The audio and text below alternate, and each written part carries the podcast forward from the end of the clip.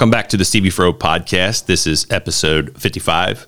Today's guest is someone I've had the privilege to not only coach against uh, and watch play, but have followed his career into the coaching ranks all the way to the big job, the new head coach of the Holy Cross Indians, Casey Sorrell. How are you, sir? Fro, I am happy to be here. I'm excited. Yeah. I listen to, uh, as I told you, I listen to every episode when I'm cutting the grass. Uh, I think this is an awesome platform to learn about a lot of the names that I've heard about or people that I know and learn different things about sure. their life I wouldn't otherwise know. It's and that awesome. was everything we wanted when we started the show. Yeah. Just to get to know the people because we're pretty closed, a, a, closed community. We don't, people don't know a whole lot personally, if, especially right. unless you're, you know, you put things out on social media or whatever. But most of the time, the coaches are um, pretty private about things. Casey is a graduate of Simon Kenton High School and played basketball collegiately at Division II Erskine College in South Carolina. After playing four years with the Flying Fleet, is that their mascot name? Yes, it is, and uh, it's an interesting story about how we got that mascot name. Um, it had to do with football. So Erskine back in the day was a big football school, um, and people down in South Carolina, it they love their football. And our campus was about 35 minutes from Clemson. And so I guess the teams back in the day in the like 50s and 60s, they never ran the ball. They always threw the ball. Oh. And so that's how we got the nickname. And I heard this somewhere, and I don't know that this is true, and I, I might have to look this up, but I heard that Erskine Flying Fleet was named one of the top five worst mascots in all of, the, of uh, NCAA uh, college athletics. Unless you're one of the Flying Fleet, which you have pride in. yeah. I read that that's a really old, um, was it an old liberal liberal arts college with a, uh, with a religious background to that mm-hmm. as well, right? Yeah. So it's a Christian liberal arts college, small college. We probably had less than a thousand kids in the in the school, uh, all undergrad. But as you mentioned, it's been around forever. I think since the 1800s. I was going to say it was like 140, 150 yeah. years or something like that. Yeah, and there is a church affiliation. It's associated with the uh, uh, Presbyterian Church. Yeah. So. Hmm. Well, after four years of playing with the Fleet, he took his talents northeast to Rock Hill, South Carolina, to begin his coaching career at Winthrop University, where he spent two years before returning to Northern Kentucky to be an assistant in the Covington Catholic basketball program, where he coached for four years, including with the 2018 state championship team. Now, as he enters the big job, he looks to put his own mark on a tradition rich program and a program that was very much part of his own family story as well. So, thanks for being here, brother.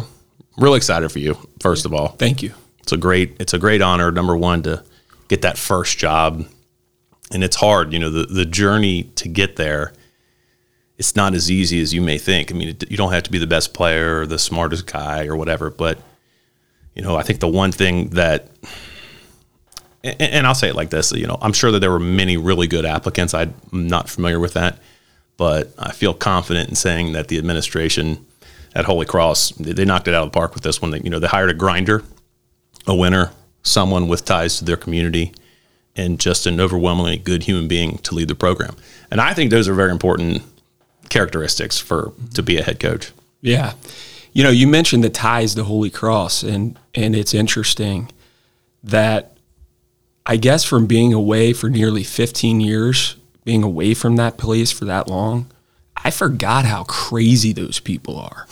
Those people crazy are, excited. Yeah. They're crazy, man. like they love that place. Yeah. And the support, the amount of people that have called me, text me, reach out to me. I mean, for I, I haven't been off my phone since this whole process mm-hmm. started. Mm-hmm. And you can ask my wife, I'm having trouble sleeping at night. Yeah. That's how excited I am.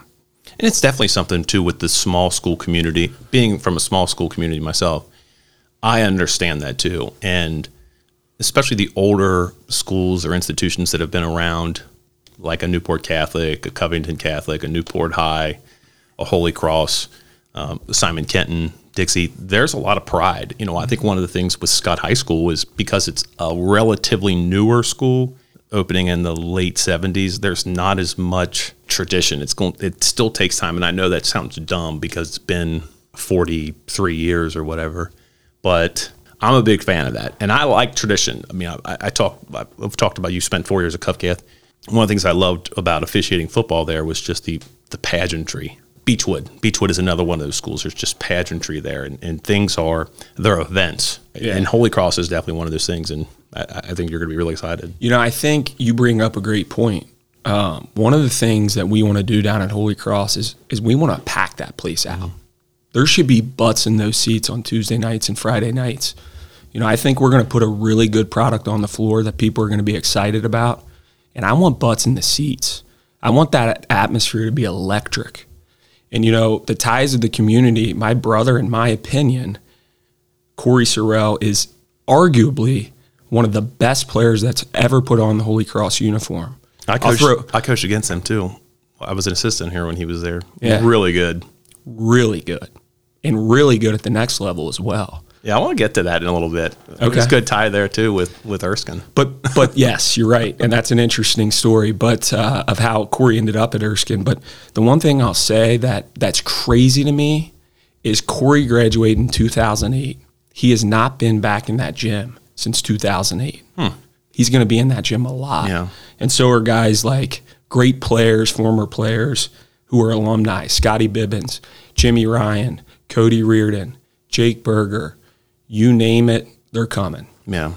And again, talking about tradition, one of the things about having something like that, especially in a program with the, the basketball program, having so much success over the years, getting people to come back is a big thing. I enjoy when we have alumni in the stands and when the kids come back or former players from years ago. And uh, like when we won Region in 17, we had a pep rally and we had a bunch of former players come back from the 88 89 regional championship team.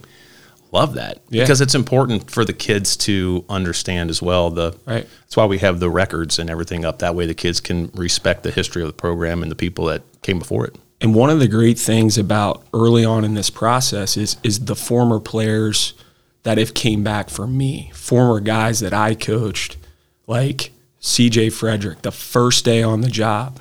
CJ Fredrick gets in his car and he drives an hour and a half from Lexington to be at our first open gym just to speak with my my guys on my behalf. Mm-hmm. That's crazy. That's awesome.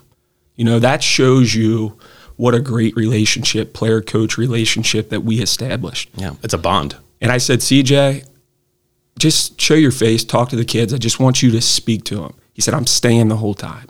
He goes, I'm so excited for you. You're going to do a great job. And I want every kid in that program to know what good hands they're in.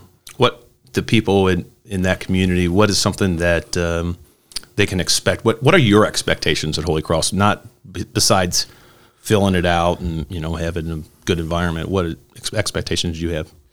Well, I think number one, I want to win. Uh, I like to win, and I like to win championships. You've done that for oh, you know, you know how great that is. You know how special that is. Um, so that's a big part. You know, the first night that I had the job, I got the job in the morning. That night, they introduced me to the parents and players, and the very first thing that I said to all of them is I pointed to the back doors of the gym and I said, "Folks, you see those doors? Those doors have been closed for way too long." this gym's now open for business. Your kids are going to be in this gym and they're going to be working.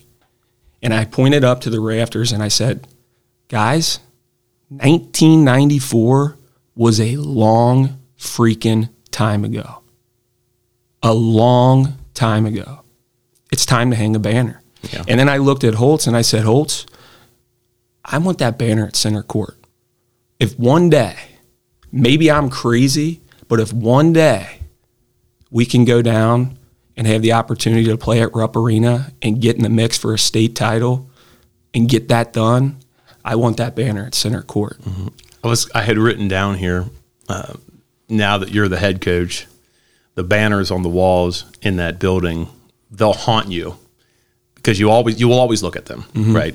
Uh, but you can't let them distract you from your work. I told the story in one of the episodes that uh, the 88 89 banner that hangs in our gym that every time I would when I was the freshman coach and the varsity coach every time I would come on and off the court I would look at it just because it's right there going towards our locker room and number one I just kind of studied the names from the players, the statisticians, the um, support staff, and the coaches. I wanted to know more about them. It was something that the 11 years that I was the freshman coach, I didn't really pay much attention to. But as the you know, as the head coach, I always considered myself just the steward of the program because I will go or be fired, and someone else will come in. No different than your situation. You'll want to leave it better than you found it, right? So we before you before we went on, we talked about renovations and making things yours. That's part of the legacy of the program. Things that you can leave behind as well. Um, hanging banners is great, obviously, but it's, It's hard. hard. it's hard. you know, It's you were part of three regional championship teams at Covington Catholic, a state championship team that is, and regardless of what you may think or what anybody else thinks, you hang that banner. So I would imagine, um, I think I think you guys they would do like um, like a ceremony, right? And they would hang that the state championship, how they have the Mm-hmm. Yeah. Final Four, the Sweet Sixteen banner. Dude, that haunts you because you want to feel that again, Mm-hmm. right? But it makes you want to work harder. And I can honestly say that after we hung our banner, which was two years after we had won it, um, but I was driven in a different way. I wanted to be better and take more responsibility over different things. Whereas I think that uh, the year after, I kind of felt that mm, we returned a lot of kids, so I didn't feel like I had to teach as much, and I regret that because of what, we've really gone back to that every day. I think you get to a point where you're content with how you're doing it, but you realize after a certain amount of time that each group is differently, they're built differently, they're wired differently, and it um, now that haunts me because I want to be able to put that kind of product out again as well and have that experience with the kids. And that team was a minute away from going back Yeah. that year. Exactly. The next year. So, you know, I, I'm not going to say that we didn't do right, but I feel like if if I had just done a, this a little bit different or that a little bit different, maybe the outcome would have been the same. So, I mean, you Right. know what I'm talking about. Yeah, I mean, so much goes into it. Um, and like you said, it's hard. Like I'm, I'm sitting here talking to you about winning and winning championships and hanging a banner, and I know that sounds crazy. People are going to think I'm crazy, but we can do it there. Then We why can. else would you go for the job? You're not going to go there to not go to the regional tournament or not. You know, you didn't take the job to not win the district and you know win 30 games. Yeah, and, and and we know what we're up against. We understand. It's, a, it's the toughest district in Northern Kentucky, bar none. Mm-hmm. I agree with that, and a tough region as well. Yeah. Oh, brutal. We talk about that so much. It is brutal. It's hard to get. night It's out. hard to get out. Yeah. I mean, look at Even you re- even if- the non-district games. yeah. I mean, if you really look at the region over the la- the ninth region over the last ten years, I mean, you've got I don't know. Holmes has won a state title. Covington Catholics won two. Cooper almost Highlands did. just won it. Highlands won. Cooper was knocking on the door. Newcath was in the final New four. Newcastle's Final Four. Newcath was in the final four. It's crazy. You know what? When I first got into coaching, in t- uh, high school coaching in 2000, Northern Kentucky was like the sacrificial lamb. The ninth region was the sacrificial lamb in the state tournament. Mm-hmm. You would go down and maybe, maybe you would win a game. I think Covcath had a Covcath had a couple years where they 2004, and actually, Yeah. Coach Muck, who I've I've hired back, he's going to be coming. he's in- been there a while. Yeah, he's going to be in his ninth season down at Holy Cross. He was, I believe, the district or region MVP on the 2004 um, ninth region championship team that went to the Final Four. Yeah. Loaded. Yeah. And if you want to know a crazy memory that I had, that was my first state tournament, and the hair on the back of my neck stood up the whole time I'd be down there. Yeah. I I mean, it was the coolest thing ever for me as a little kid, and that's really the team that started, you know, my dreams of, you know, winning championships, playing in the state tournament, and also my coaching dreams as well. You know, it's a weird memory that I, I can name every starting player on Warren Central's team from 2004 that beat Covcath. I can name all five starters. That was 18 years ago. So you were probably like 11 or 12. Yeah, I think I was in about the fifth grade. So you were becoming more self aware. Obviously, with age, we become more self aware with different things. And, You know, whereas watching a game when you're 8, 9, 10, 11, it's just the game. You're just watching the game. But Right. then all of a sudden you It honestly became an obsession, and I it's an it. and it's an obsession that, I mean, heck, I'm almost 30 years old, and it won't go away. But that's Kentucky basketball. You know how many stories that I've heard like that over the years? It's the truth. Mm-hmm. I perfect example. I was somewhere this weekend.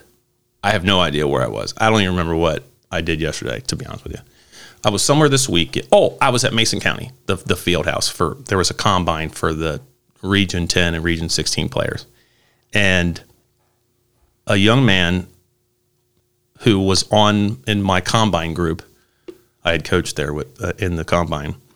He is going to be a senior in high school. He came up and introduced himself and said, "I remember watching you coach and watching your team play in the 2017 uh, state tournament. So this kid's going to be a senior. So whatever that was, what is that? So he'd have been 12, maybe 12 at the time too. He said, I can remember Jake Omer doing this, doing that, and I'm thinking, you know, where where else, honestly, outside of Indiana before they classed basketball, which destroyed Indiana high school basketball, the way that I look at it. Where else do you hear these stories where a kid that you have you've never even heard of before, right? His name is Brady Bell, and he goes to I think Russell Russell High School. Phenomenal, right? I was trying to recruit him. this kid's a monster. He's just a stud, right?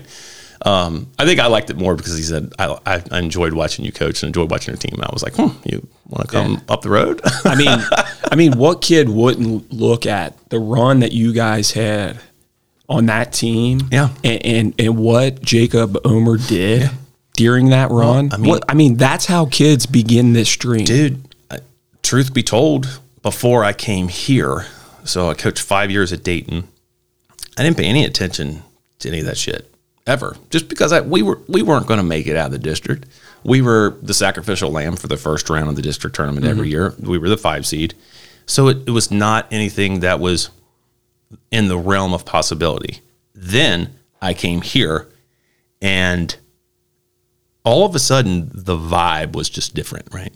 Um, and in the first scrimmage that we did, actually, this guy, we went to North Laurel, all right, and they got a the- stud down there now, dude. Wow. uh, unbelievable. So, day before Thanksgiving, we are driving to, or might have been two, the, the day before that, we were driving to North Laurel, and we were going down to scrimmage. So we did the freshman, then the JV, then the varsity. Um, the head coach at the time was Jim Conway, who was from Northern Kentucky. His son was in my combine group. He's going to be a senior. He was in my combine group Saturday. Just so funny how that works out. But going in there and just immediately just feeling a different vibe about things because again i was the guy from dayton you know i wasn't coaching basketball there i was coaching i was learning how to coach kids and it was very important that that happened for me at a young i mean i was 20 years old when i got hired because it was before you could you had to be 21 and i immediately when i came here i realized i have to coach basketball i don't have to coach kids which was great for me because I had already had that and I'd matured a lot about, you know, had been through a lot of things with, with some of the situations we had had down there. Um, it made me a better coach. Then go, going down to this deal, just the scrimmage itself and being in that environment, you know, in the, a 13th region, a very difficult region, just a lot like the 9th region, you know, seeing the stuff on the walls like, wow. And then we had our first game at Simon Kenton. We opened at Simon Kenton and our varsity assistant at the, the head varsity assistant at the time looked at me and said, "This is a great introduction to big school basketball." And it was not a shot at, "Hey, this this is the guy from Dayton." You know, they didn't win anything. It was not a shot at all. But it was um, it was just um, it was a light bulb moment for me.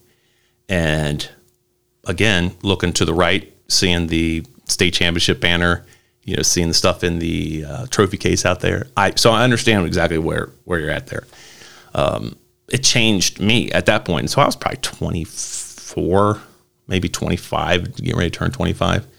And things became a lot different for me. That was kind of my wake up call because when I was in high school at Newport Catholic, I mean, I only played two years of basketball at Newport Catholic.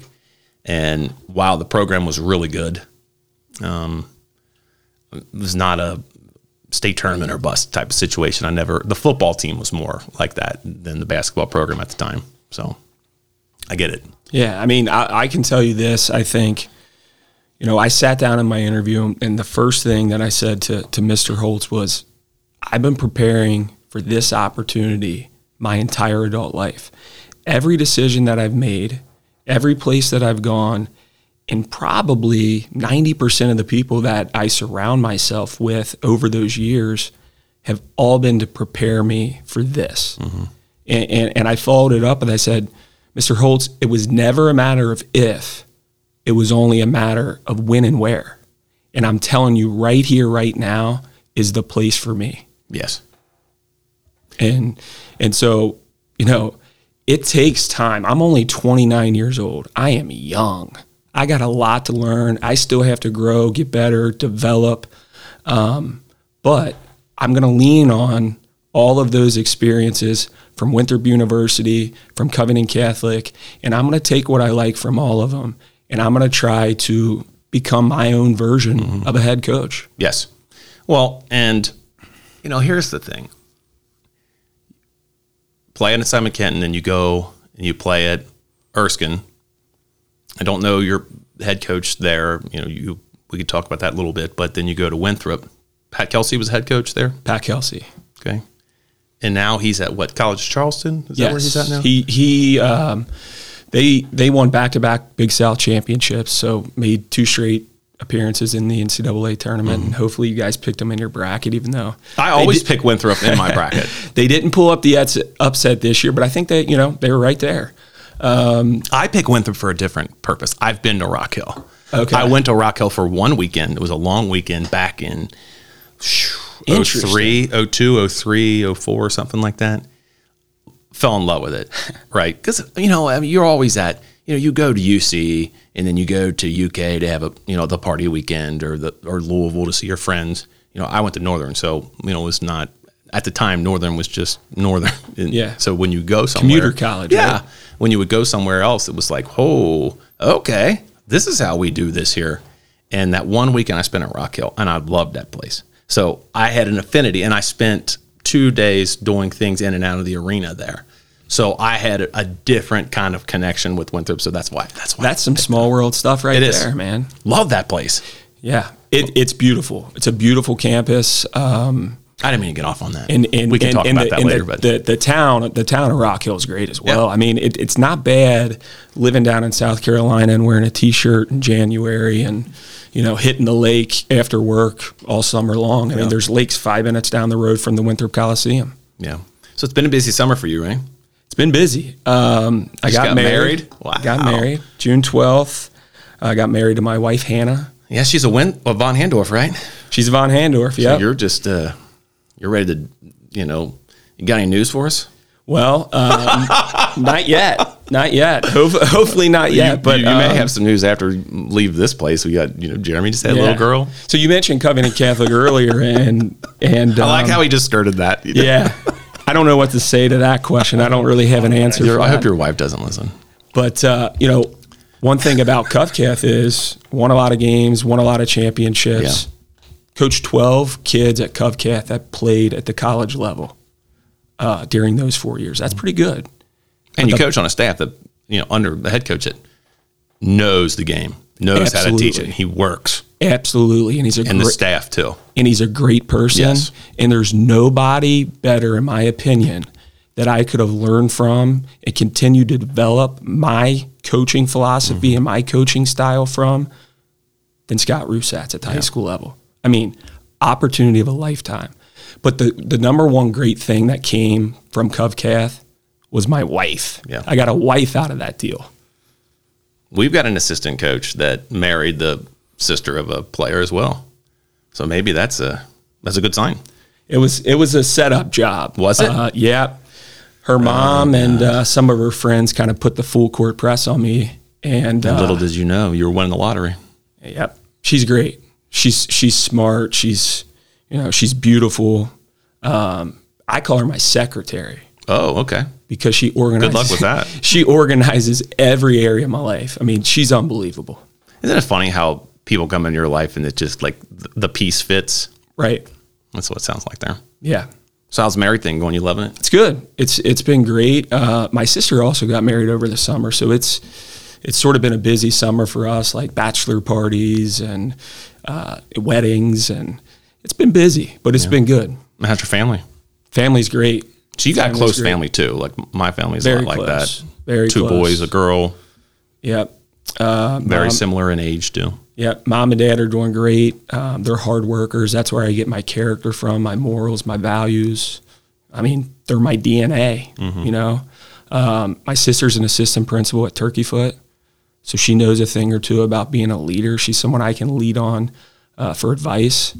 And then my brother Corey um, is married. He's got a he's got a little boy who's uh, three years old named Camden. Uncle Life is the greatest. Yeah, I'm. Uh, Camden's going to be a future Holy Cross Indian, and I hopefully Corey's going to start getting some shots up with him. Like we got to start that process now. I know exactly what you're talking about.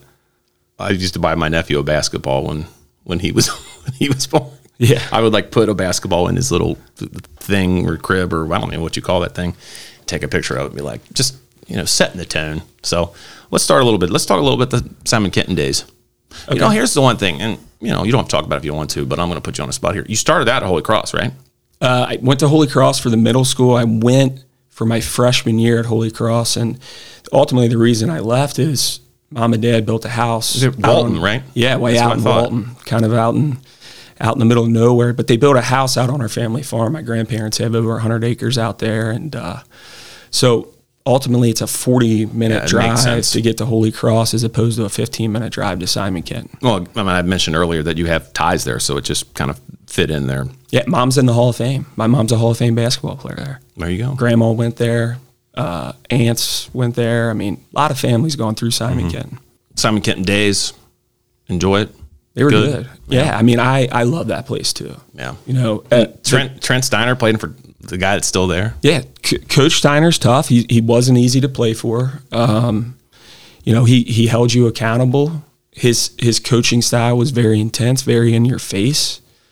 Um, and I joke with him still, like he's he's sometimes that little voice in the back of my head that I hear on certain things. Like one of the things I do in my free time is I like to to lift weights. I got a garage gym at home, and I can hear Steiner's voice in the back of my head telling me to finish the rep or to not be soft, and uh, it helps push me through. Yeah. But here's what I'll say about Coach Steiner: he's done a lot for my family. You know about the KAS scrimmages that we've done for 12 years. Steiner's there early in the morning and late at night. And he gives up his whole day and he loves doing it. And he loves doing it because he's helping not only me, but my family. Yeah. And I think I think that's awesome. I love the Kelsey Sorrell scrimmages. I hated that we didn't have them last year. I heard that we're not having them this year either. Is that right? Is it just uh, just I need to figure that one out. Yeah. I need to you, figure that out. You've out. kind of taken the lead with that last several years as well. I have. I think I, this is what I like the most. Number one, and uh, your uncle Steve, basketball coach at Covington Catholic for nearly forty years, right? He Steve's been there since the 70s and the joke I make about Steve is is he's like a cockroach. Yeah. And and people were like kind of looking at me like, what do you mean he's a cockroach? And the reason I say he's a cockroach is because like if the the place burned down or you know something crazy happened, he'd be rising from the ashes like I'm still here, baby, and I ain't leaving. And Steve and I coached freshmen against each other for years, and always a good friend. And um, a memorial for their daughter was one of the one of the things they do besides like the, the golf outing and stuff like that. They did would do a day of basketball scrimmages, and so that started. I think it was 08. 2008. And, and we've played in it every year. I love it. And what I was going to say is the one of my favorite things about it, and I've told Steve this forever, um, is that it's a family event too. It may be at Covington Catholic, but it is pretty much run by you know Terry and Steve, Lori and Tommy, you know, and the kids as well. I mean, you were The still whole in family. high school. The whole family. Yeah, you're still in high school when that, and I believe Trevor was still in high school too when when all that had started. In fact, you're right because the first KAS scrimmages, uh, Trevor was a senior at Cov Cath, and I was a junior at Simon Kenton. And Simon, we played each other in the first scrimmage Yeah. as kind of the nightcap for the event. Yeah, and I've told Steve uh, probably a dozen times my favorite part of doing the Kelsey Sorrell scrimmages is walking in the door and seeing Terry there, always greeting the kids. I love that because you could tell how important it is to her. Right? Mm-hmm. It's it's it's personal to her. And while she may not have her daughter for that day, she's got all these other sons. You know, Right. because that that's how much that's how much passion and joy that's on her face. And Right. and there are, there have been days where you could tell it was hard, mm-hmm. very hard. It is hard. Yeah, but um, just the overwhelming joy that that day brings, and I couldn't imagine this the prep leading up to that, and I'm sure that got gets exhaustive. But you know, you walk in, she's greeting you at the door. Your parents are in the concession stand, where you know. So I, I get it, and I respect that. And I mean, even when you started, I mean, I don't want to say setting a schedule, but I mean, it would be a call like, "Don't forget us." Yeah. because it's that important to me that And you know what? Everyone's that way. I, that I, I believe it. I Everyone's believe it. that way. And I want to do it to help my friend and his family. That is why it's important to me. Not because we're driving down the street, but I want to be a part of that because Steve is my friend. And um, and it's a great experience for your kids because before we leave, the kids understand the situation Yeah. and what what the tournament It's is. bigger the, than the ba- it's is bigger than It is. basketball. It's They know the situation, and that is important to me. Um, it's just a you know you have respect for the event in itself. So I, I- hate that we lost that last year, but you know I understand why. It was just so, just only so much you can do. Yeah. So how did the Erskine stuff set up? You know what? Erskine was God's plan for my life. There's no doubt about it. There's absolutely, if, if I'm sure on anything in my life, it's that right there. That Erskine was God's plan for my life. And the reason why uh, froze, I had one scholarship offer, one, a full ride to Erskine, and they were all about me from day one. And they never, they waited on me till after my senior season to make a decision. And I tried to find every reason I could not to go eight hours away from my family and friends to play at that small school. But it was an opportunity that I could not pass up. Is it true that Trent told me that um, I guess the coach saw you hit a game winner and uh, was like, mm, I like this kid. So what happened was we were playing in an AAU tournament in Myrtle Beach, and I'll be totally honest with you, it was the best three games that I played maybe in my whole life. That's why I say again, God's plan. You know, um, and they they called me and they offered me right away, and we went down and visited in the fall, and I was blown away with the place. It's it's like we mentioned with some of these special places like a Covcath or a Holy Cross or a Simon Kenton or a Scott, name the place, Beechwood, Newcath, wherever. The same love, same passion, same same family atmosphere was obvious when we made that visit. And then later on in the process, after my season, I went down and I played an open gym with them.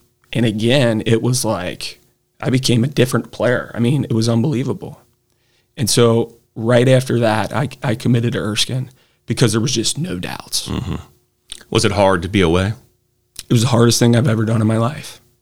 And and I have no problem admitting this. I probably spent the first week of that experience kind of laying in bed and, and, and looking up at the ceiling crying.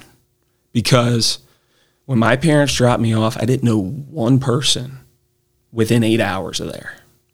That was tough and it was very scary. You mentioned something in there. Um, like I had a similar experience and it was the greatest thing I ever did just to fight through, right? Because it set up the rest of my life. And it's similar for you. I wanted to come home in December and my mom said, Nope, nope, you're staying. Is that and and and I did. And really, that second half of my freshman year is when I was like, dude, it'll take the South Carolina National Guard to get me out of here because Yeah. I ain't leaving. I love this place. How, uh, beyond basketball?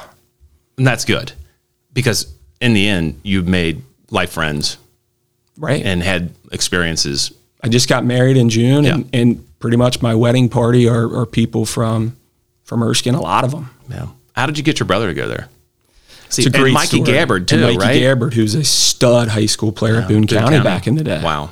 So good. It's a very, very interesting story. So, um, Corey ultimately was not happy with his situation at Northern. Um, he signed with them early in high school. He went there as a freshman. He redshirted. As a sophomore, he was a starter. As a as a uh, or sorry, as a redshirt freshman, he was a starter. As a redshirt sophomore, he was kind of a part time starter. And then really the second half of the year, kind of things went rock bottom for him in that situation, and he wasn't happy. And at the same time that Corey's telling me, I think I'm going to quit basketball. I think I'm done. I don't enjoy it. I'm miserable. Mikey Gabbard calls me and he goes, Hey, you know, there's a new coach, there's a coaching change down here. At the time, he was playing at Western Kentucky. And he goes, I don't think I'm going to get my scholarship back. I mean, what do you think of your situation? I, I think I want to play D2 because I don't want to sit out. So what I did, and this was one of the the smoothest moves I've ever made in my life, called Mikey and I called Corey, and I set up for both of them to come and have a visit at Erskine on the same weekend. Mikey did not know Corey was coming. Corey did not know Mikey was coming, and I had the whole thing planned out.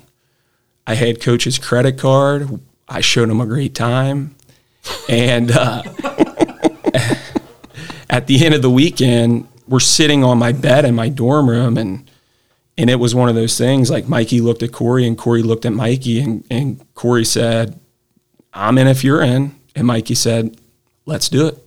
And we got them both down there. How Yeah. cool is that? uh, it's amazing. It's honestly. unbelievable. And, and then you know, I was what I was going to say is that um, like the freshman year for you probably wasn't what you had envisioned, and that in itself has been a good life lesson. You go somewhere and you have to earn your position, earn your role and your minutes, and on top of that, a little homesick as well Yeah.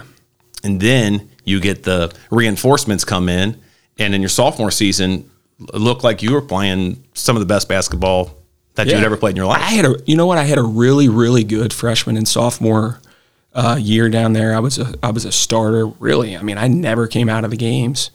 Um, I wouldn't say I was a star by any means, but I, I was more of like a Played eight, role. eight point per Yeah. game role player. Yeah. And uh, I got recruited over by a guy named Rod Perkins, and let me tell you something. It's night and day. That guy's way, way better than me. So my role changed as a junior and senior, and that was tough to accept. I was bitter about it. I was angry about it. I didn't fully understand it at the time the way I see it now, especially having been on the coaching side of things.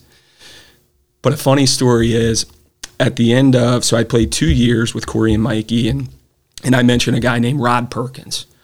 Uh, Rod Perkins was the number two leading scorer in the entire country in Division Two as a sophomore. He scored like 1,200, maybe 1,400 points at, by the end of his sophomore season. So you brought up Pat Kelsey, and, and I'm negotiating my way with Pat Kelsey to try to get on his staff. You know, I'm banging down his door to get on his staff. And I'm like, hey, I got this dude that I play with. He trusts me. He trusts everything I say. You need to recruit him. Yeah. And and so about two weeks after I graduated from Erskine, I pull up to the Winthrop Coliseum, me and Rod Perkins. He came with me. How cool is that? It's amazing. Yeah. And he had a great career there. Yeah. I mean, he was a starter there. He wasn't a 28 point per game No, scorer. I understand that. But he was a starter, and he was a starter on another NCAA tournament team. But it's still another connection that you've made and something that benefited you in the end. Well, also, you know what? It takes a lot of humility to look at yourself and say, eh, guy's just a little better. It yeah, and, and of I knew. I knew it at the time. I just I wouldn't say that I It wasn't your plan. It, It, wasn't your plan. Yeah, Dude, it, you shouldn't accept ever. Yeah, It should make you work that much harder. Uh, we we talked about something like that. Um, not I don't know how many podcasts ago, but you know there are kids now. I was with Kevin Gray. Kevin Gray's the baseball coach at Beechwood. He just went back to the state tournament again um, with a bunch of kids that are younger, and they played over the older kids, right? Yeah. And especially not having a season last year, so they a lot of the young kids leapfrogged him. And I told him, and it's something that I've noticed in the last couple years too.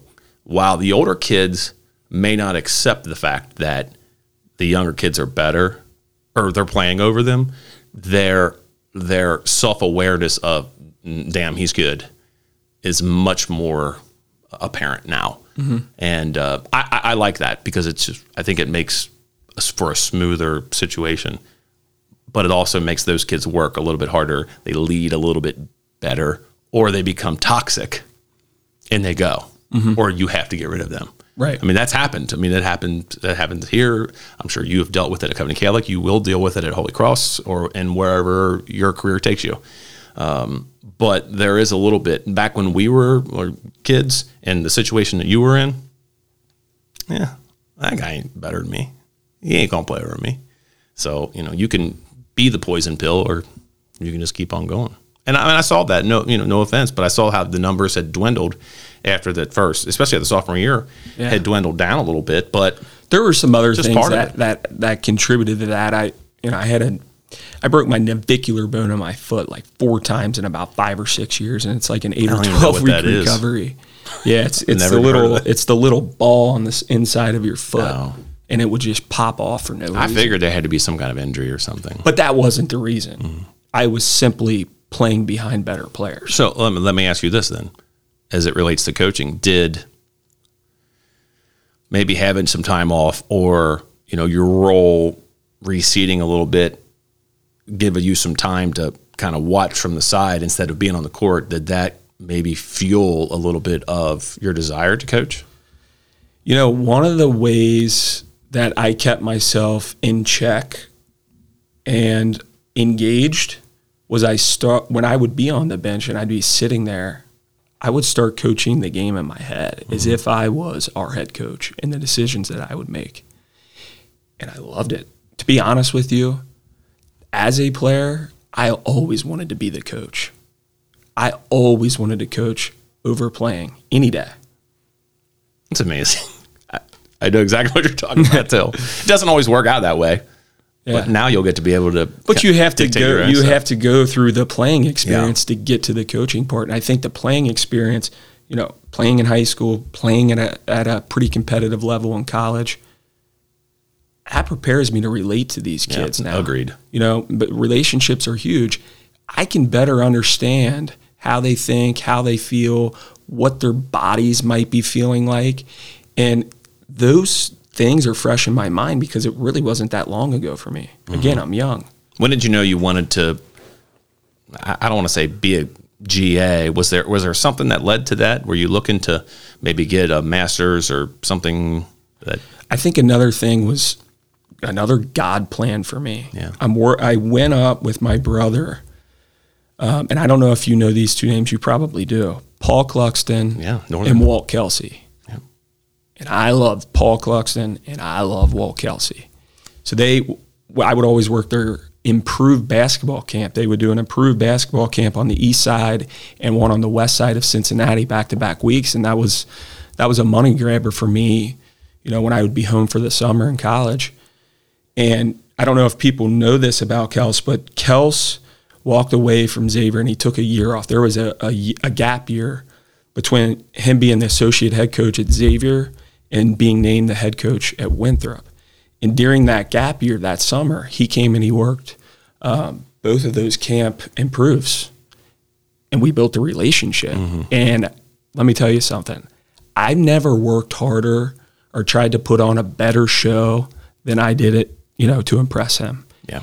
and and then obviously I, you know, I I put on the full court press to for him, and it, it was a year long process. We stayed in touch. Obviously, I mentioned, you know, bringing that Rod Perkins kid with me was not that that certainly helped. I think helped my situation, but you know, it was a really good match. Did you learn a different type of grind being a GA?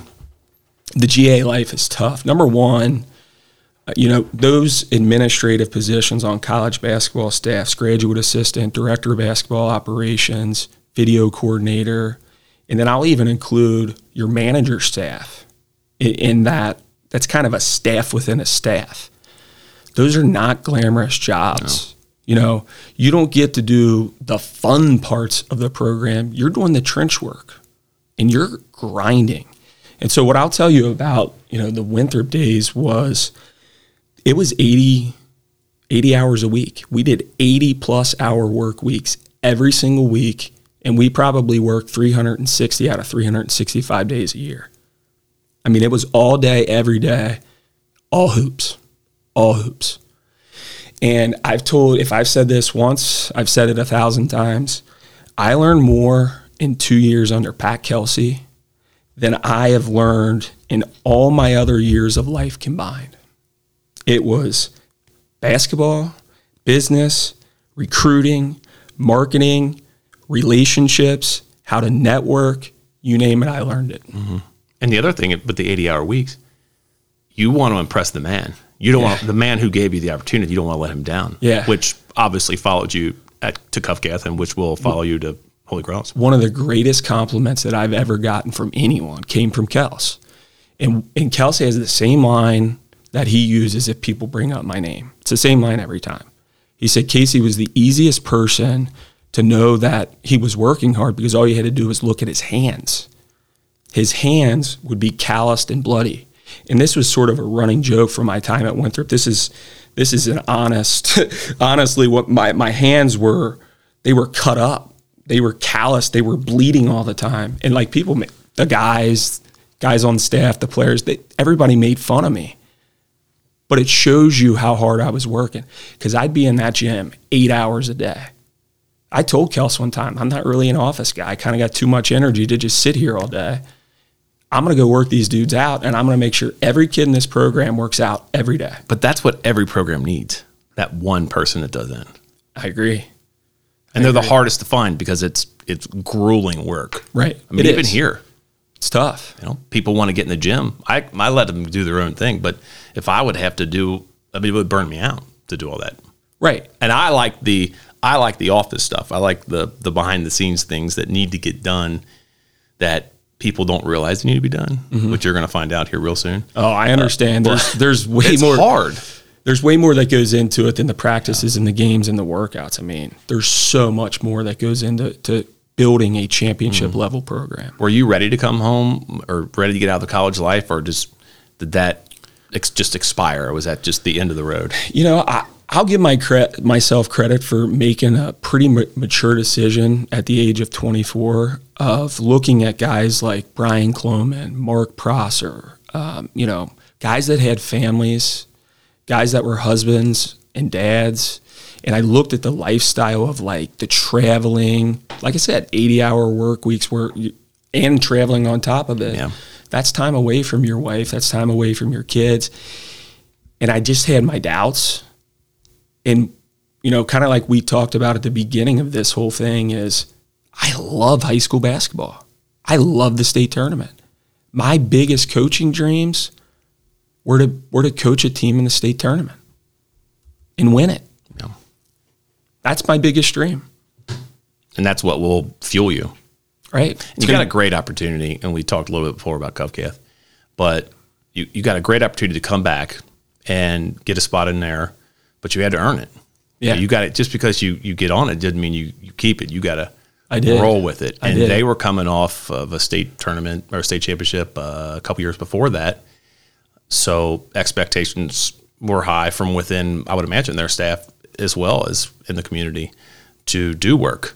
Mm-hmm. And um, you know, you, you I had been to at the time we would do like some freshman meetings or, or I can't remember do whatever, but on Sundays, like the freshman tournament. Like you guys are in there working out. Always. Yeah. It, it goes back Absolutely to what I absolutely just grinding. It goes back to what I told the parents and players down at Holy Cross a couple nights ago. The gym is open for business, mm-hmm. and you know Scott's a hard worker. Yeah, he's a hard worker. His gym's open, and that's why those kids get better. What did you learn? So let's do this. Learning from coaches. You know, you mentioned take a little something from Trent, take a little something from your college coach, take something from Pat, take something from Scott. You know, what is it? What do you think the most important lesson is that you're going to take with you, the Holy Cross? How to treat people. Pat Kelsey taught me that. And I'll have to watch it because I'll tear up. But So there was a time in the summer going into my second year on staff that I was eating peanut butter sandwiches like every day for lunch. Kels walks into my office one day and he goes, he goes, dude, what's up with you and the peanut butter sandwiches? And he's like, it's getting kind of weird. Are you on some sort of diet? And I go, no, coach, I'm, I'm broke. And he goes, what do you mean? He goes, well, I said, well, the GA checks, they stop in May as, as soon as school's out. And then I don't get my check again until August. And so I'm living off my camp money right now, but I got to pay rent. I got to put gas in my car. I got to do all these other things. And he pulls out his wallet and he hands me his credit card. And he said, keep that in your in your wallet. Anytime you're hungry, anytime you need a lunch or a dinner, use my credit card. Only thing I ask is like, don't be going on dates at Ruth's Chris every night. And I'm like, that's a deal. I can I can handle that. but think about that. Think about what he did for me and how much that meant to me at the time. It meant the world to me. It kept me happy. It kept me grinding. It made it sustainable for me. Mm-hmm. And and that's the reason I promise you, this is no lie. I'm looking you right in the eyes right now. I would jump in front of a bullet for Pat Kelsey, a bullet without hesitation. And now that you're the head coach, you want to instill that within your kids yeah. in your program. I want everyone around me to be happy, to have fun, to be excited, to be passionate. It's the parents, it's the players, it's my staff, it's the community, it's the students at Holy Cross, and the big one, the alumni. Mm-hmm. And I'm calling on all the alumni. If any alumni are listening right now, get your butt back to that gym. We need you. I said earlier, they hired a world class human being. Yeah. And I've Thank learned, no, it's fine. But I've learned a long, long time ago through this business that the way you treat people goes a long way. I the way you treat people's kids goes an even farther way. Right. I can keep many people at an arm's length, or you know, the gym is packed. I may walk on the other side of the gym to avoid yeah. any kind of, you know, personal contact. It's not a. It's a defense mechanism. Yeah. It's something that you learn over time because everybody wants a second of your time, but when it comes to the kids, you you treat them that way. And mm-hmm. some of the small shit that may be a big deal at some places is not a big deal. Right. Because they know in the end you have the best just you know, you're making the best decisions for their son and for the team. right. And, and, not only do I want to treat them good, but you know, we want to make them better people. And I, and one thing that I stole from Kels is is the old ABCs. Everybody knows their ABCs: academics, basketball, and character. And character is huge, especially when you're trying to build a culture and you're trying to get everyone on board and everybody rowing in the same direction. And wh- I want to share one thing, and I I, uh, I wrote this down because this conversation happened right before I walked out from the back of the altar for my wedding back in June. And I was ta- I was talking to Father Hennigan. Do you know Father Hennigan I don't, at all? No. So Father Hennigan, he's the Michael Jordan of being a priest. Like he's the best priest in the country. I talked to Pat Ryan the other day. You know Pat? Oh yeah. And he described Father's movement down at Holy Cross's church as a renaissance. That's what he called it. And I said, Mr. Ryan, it's just getting started. But I want to share something with you, and this is almost a direct quote. I could be just a little bit off. But this is what Father Hennigan said to me right before we walked out for my wedding. He said, I want to put people in the seats. I want to pack that place out and start a movement. I want the same things for the church that you want from your basketball programs. He said, Brother, I'm telling you, it's all about the youth. I have to reach the youth to start a movement and make that place grow. You know, I love sports, I enjoy sports. That is a platform to minister the youth without them ever knowing they are being ministered. So when he's, I mean, literally, we're about to walk out. Forgot I was getting married because I was all ears. And that dude's at Holy Cross now. He's at Holy Cross. So I got the Michael Jordan of priest in my corner. I'm a basketball coach. I'm a teacher. I'm not a minister. But I got the best minister around, and hopefully he's going to be in our gym. Hopefully he's going to be on our sidelines in ministering those kids. I want a world class high school basketball experience that you can't find anywhere else with the Michael Jordan of priest ministering my kids. They're teachable moments, Right. and they're not coming from a parent. They're not coming from a coach. They're coming from somebody else. Right. And in a private school, a Catholic school, you would think that those words would have more weight. Yeah. Hopefully. Yeah. Well, how is the staff's hiring going along? You had mentioned. Uh, so I've, you know, I have some feelers out there. I have some ideas in mind. It's as you know when you when you start ground zero day one. There's so much. There's so much to kind of you want to get out ahead of. I'm not quite there yet on, on in terms of like finalizing. not a rush. Yeah, it's not a rush. Don't rush. Yeah, Find the people that are right for you. that's what we want. We want to find we want to find the right fit for our program. Build people around you that are going to share in the same in the same mission and you know you can finish each other's sentences or it's okay to you know or to have dinner together Right, right. with each other's families and be able to you enjoy their company Right. but that you trust them Right. that they're not out at the bar talking behind your back or undermining you to kids or anything else that's a, and I love that what we have here with that Right. So I mentioned Stephen Muck earlier. Stephen Muck will be coming back for his ninth season.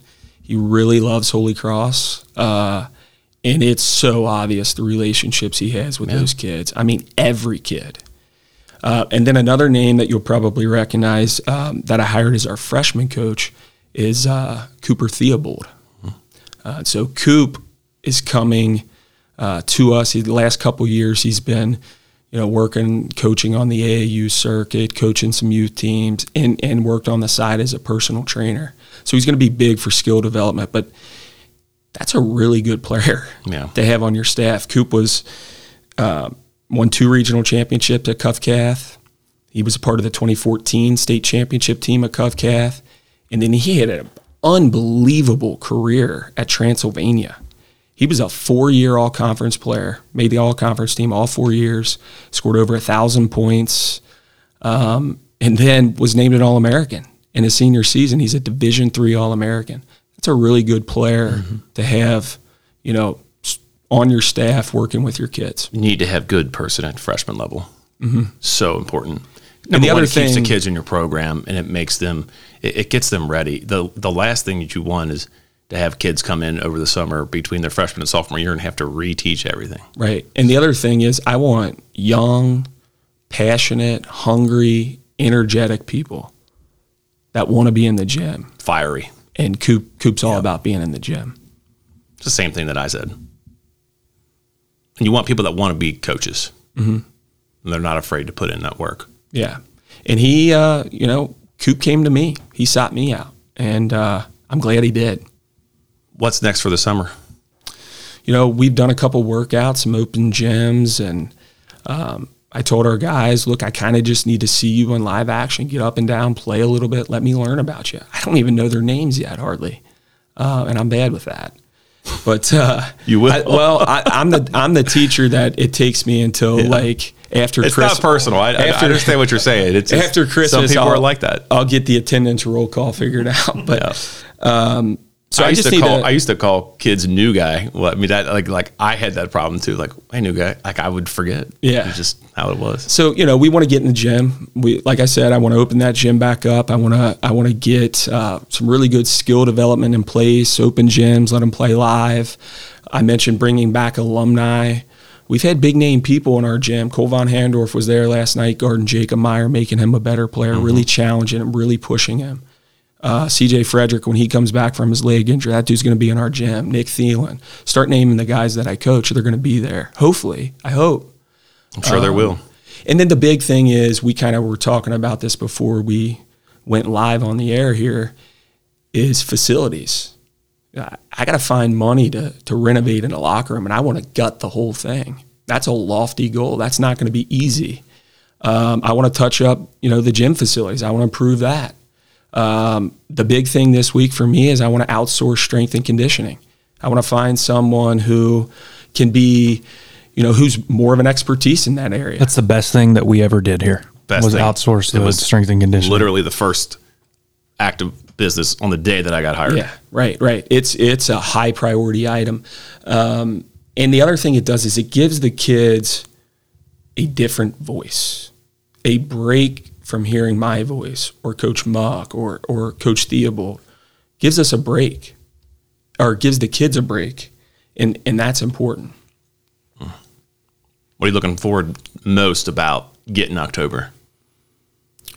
I look forward to the practices. Yeah. Uh, You'll Fro, Fro it. you're a, you're a film guy. We've been Yes. trading we've been Yes. trading film for years. Years. Um, I love film I mean, much more so than being in person. I do. agree. I totally agree with that. I didn't like the late nights and then trying to. Did you get that? Did you get that? Yeah, I hate that. the, the rewind buttons is, is a nice feature. So- you know, I get to I can really really break things down through film. Um, I've been watching film till till my eyes bleed on this team. You know, I finally got access to the Hudl account.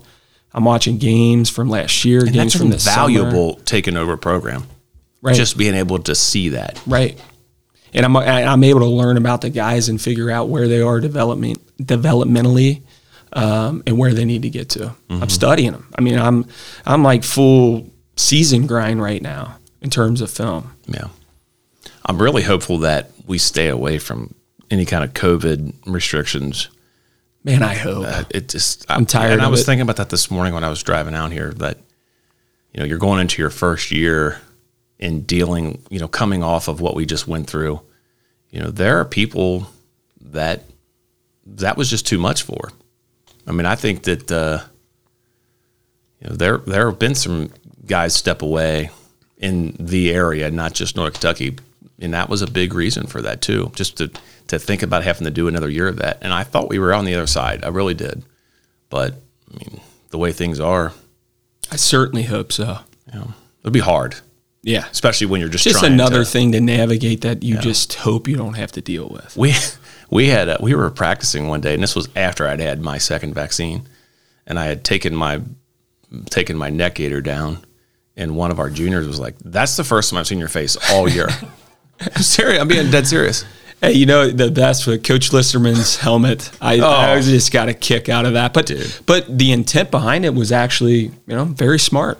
Yeah, I gave him a lot of hell about that.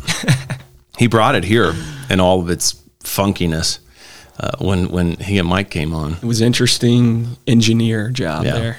You know, here's the other thing: you've had you've had so much time to. Um, you were in a role at Covcath too. We mentioned the film. A lot of people that that is a good way to connect with people, right? And f- from my side, obviously, it was never a no. It was we were always had an open relationship Right. with whatever, and I could tell you that in the five years that I've been head coach, whatever it is, you know, I'll give film to anybody. Um, I did deny it once, but that was for a different reason. But I'm down with it, and that's the other thing. You people, if you're good to the people in the in the coaching, they'll be great to you because you already have that, you know, step down. So, or you've already had that established, which is which is really good for you, especially as a, you know at a young age. You know, 30 years old to get the big job. I mean, Yeah, that's something one- you can do. One of the one of the best parts about the Covcath situation was the fact that Coach Ruthsatz he allowed me to coach so much, and I respect him so much for that. You know, you talk about being prepared for this opportunity. If if he runs his program as dictator or boss, I'm not ready. I'm ready because he allowed me to coach. He gave me the opportunity to coach, and I'm so appreciative of that. Yeah. There's a saying, something like, um, give the man the tools and he will build you what you need or something. I can't remember exactly what it is, but it's the truth. We let our people coach. Yeah. Got to coach. oh, you got an idea in the timeout? Here, take That's the marker. Uh, I mean, that's 100% true. Bro, I'm telling you right now, this is God's honest truth.